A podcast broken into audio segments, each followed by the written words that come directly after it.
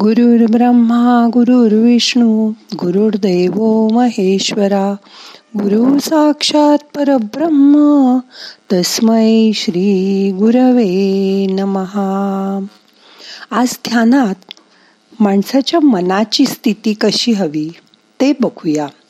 भक्ती करताना माणूस भक्तीमध्ये वाहून जातो. आज दत्तगुरूंचा वेगळा अनुभव ध्यानात बघूया. मग करूया ध्यान. ताठ बसा. पाठ मान खांदे सैल करा. हाताची ध्यान मुद्रा करून हात मांडीवर ठेवा. डोळे अलगद मिटा. मोठा श्वास घ्या. सावकाश सोडा. मन शांत करा. शांत बसून एक गोष्ट ऐका. माधबा नावाचा एक माणूस शेतात कष्ट करणारा. नेहमी नरसिंहवाडीला येत असे. महाराजांचा तो निस्सीम भक्त होता. वाडीला आला की आवर्जून तो नानांकडे यायचा. चहा खाणं झालं की खाली बसकण मारायचा आणि चंची सोडत असत ही चंची सोडली की तो एकदा बार भरायचा. आणि त्याच्या रसाळ गप्पांना मग उधाण यायचं.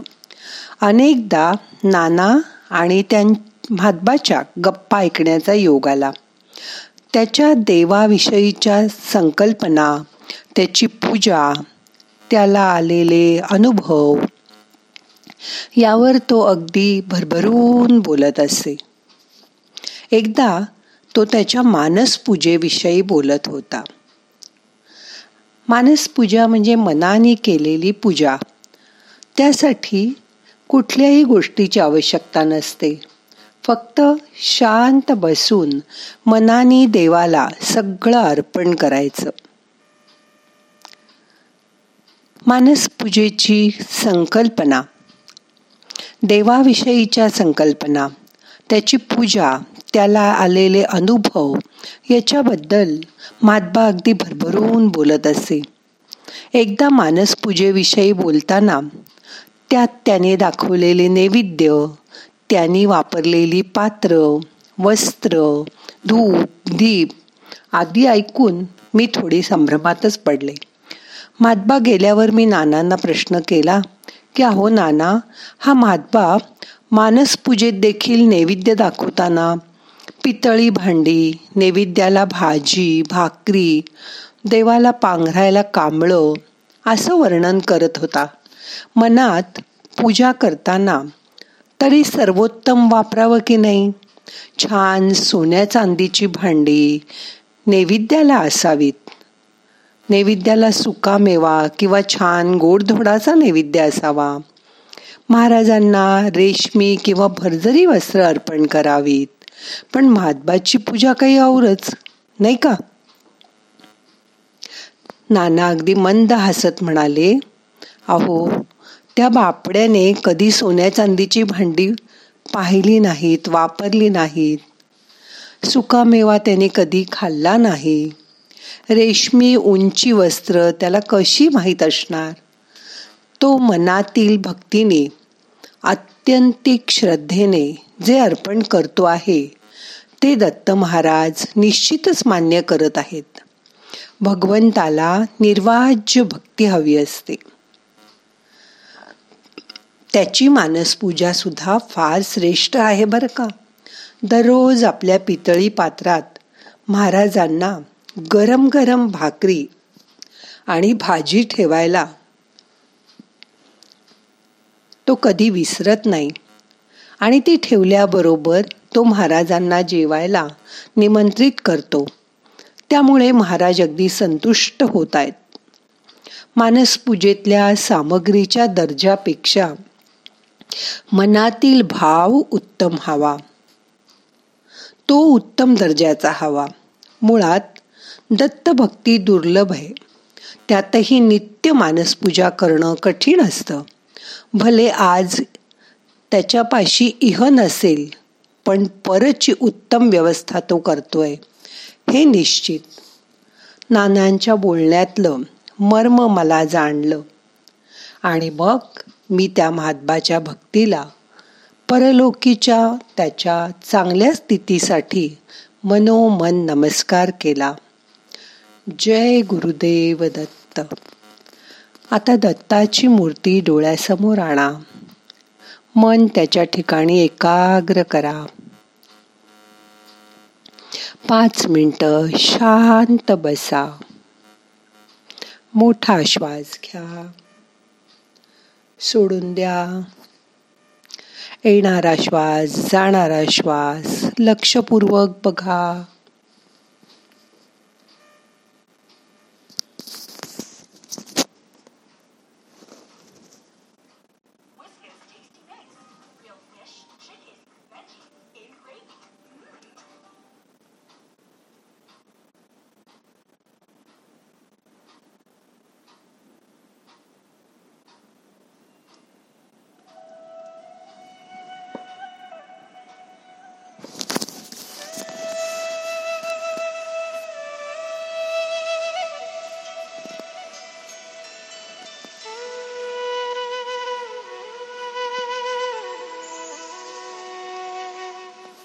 तुम्ही पण मनापासून दत्ताची भक्ती करा. तुमच्या मनातल्या मनात त्याची मानसपूजा करा.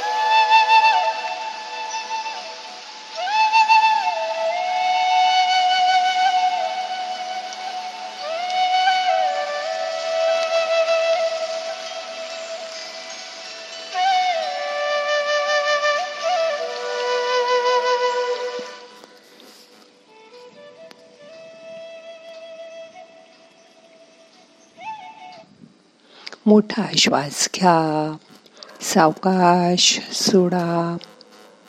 आता आपल्याला आजचं ध्यान संपवायचं आहे प्रार्थना म्हणूया. नाहम करता हरि करता हरि करता हि केवलम. ओम शांती शांती शांती.